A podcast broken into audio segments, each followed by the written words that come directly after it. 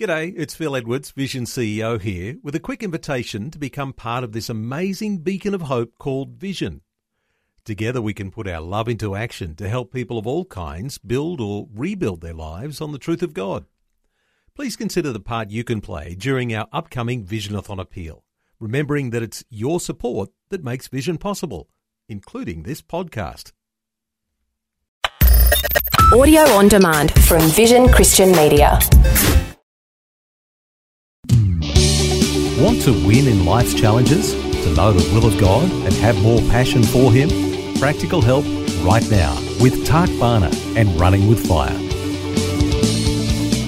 Well, this week we're looking at a really, really important topic that's increasingly dear to my heart as the years go by as a Christian and as a leader, and that people are our passion.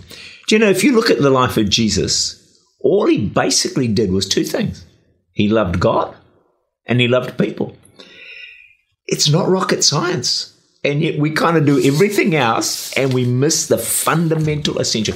If you and I can love God with all our hearts and love people dearly, wow, we're going to be, we're going to, we're going to develop into all that God wants us to be. So maybe they're the two areas we should pray most in. I pray for a lot of things, and I can't say they're at the top of my list, but I think they need to be. God help me to love you more. God help me to love people more. Rick Warren, that great author and writer and uh, pastor, says God teaches us to love by putting some unlovely people around us.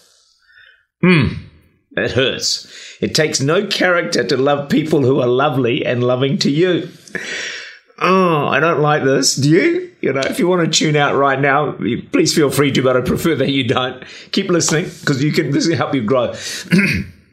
so, who are some of the people that God put around you to help you grow? When I say this to my church, I tell them, "Don't you all look at me right now." All right. There's others as well God's using to develop you. Many of you know when a person grows up, if they've not been truly loved and accepted, the damage is enormous. Honestly, I can't tell you how great the damage is.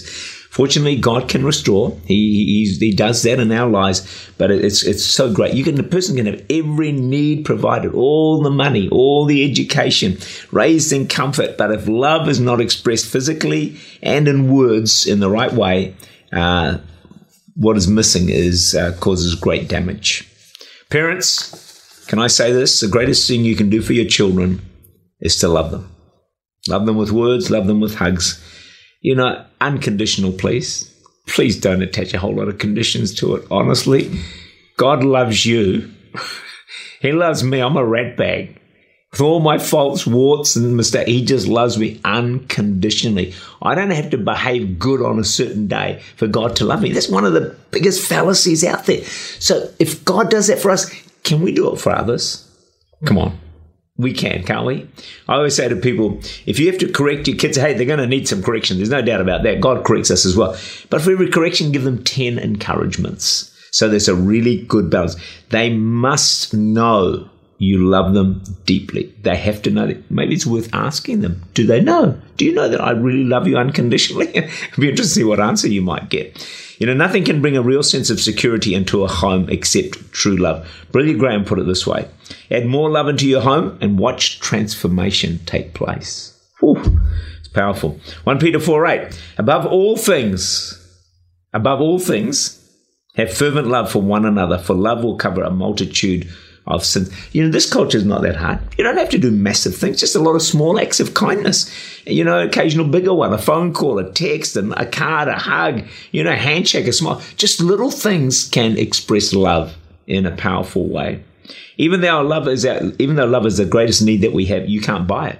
Isn't that sad, eh? You know, you can buy a car, you can buy a house, you can buy clothes, you can buy food, but you can't buy love. Someone has to give it to us. No one does, we slowly die. Why don't you be the person that gives love to someone so they don't slowly die? Colossians 3:12 God's chosen people holy and dearly loved clothe yourselves with compassion kindness humility gentleness and patience. We've got to clothe ourselves. So it's a garment. It's like putting on a garment. You've seen me uh, demonstrate this previously at different times. Got to put on a garment. So in the morning when you get up put on love.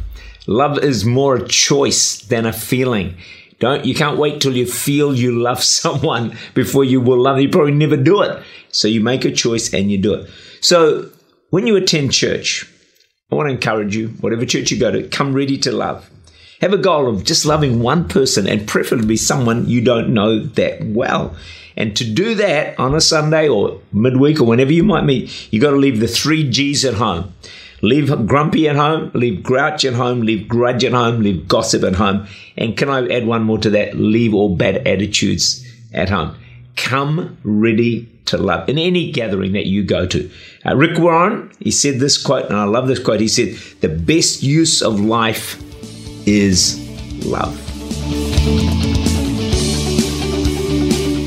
Tak Bhana is the Senior Pastor of Church Unlimited in Auckland, New Zealand. For more information, to make contact, or to listen again, look for Running with Fire at our website vision.org.au.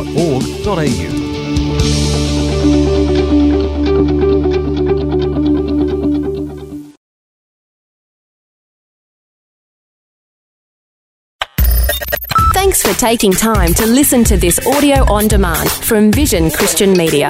To find out more about us, go to vision.org.au.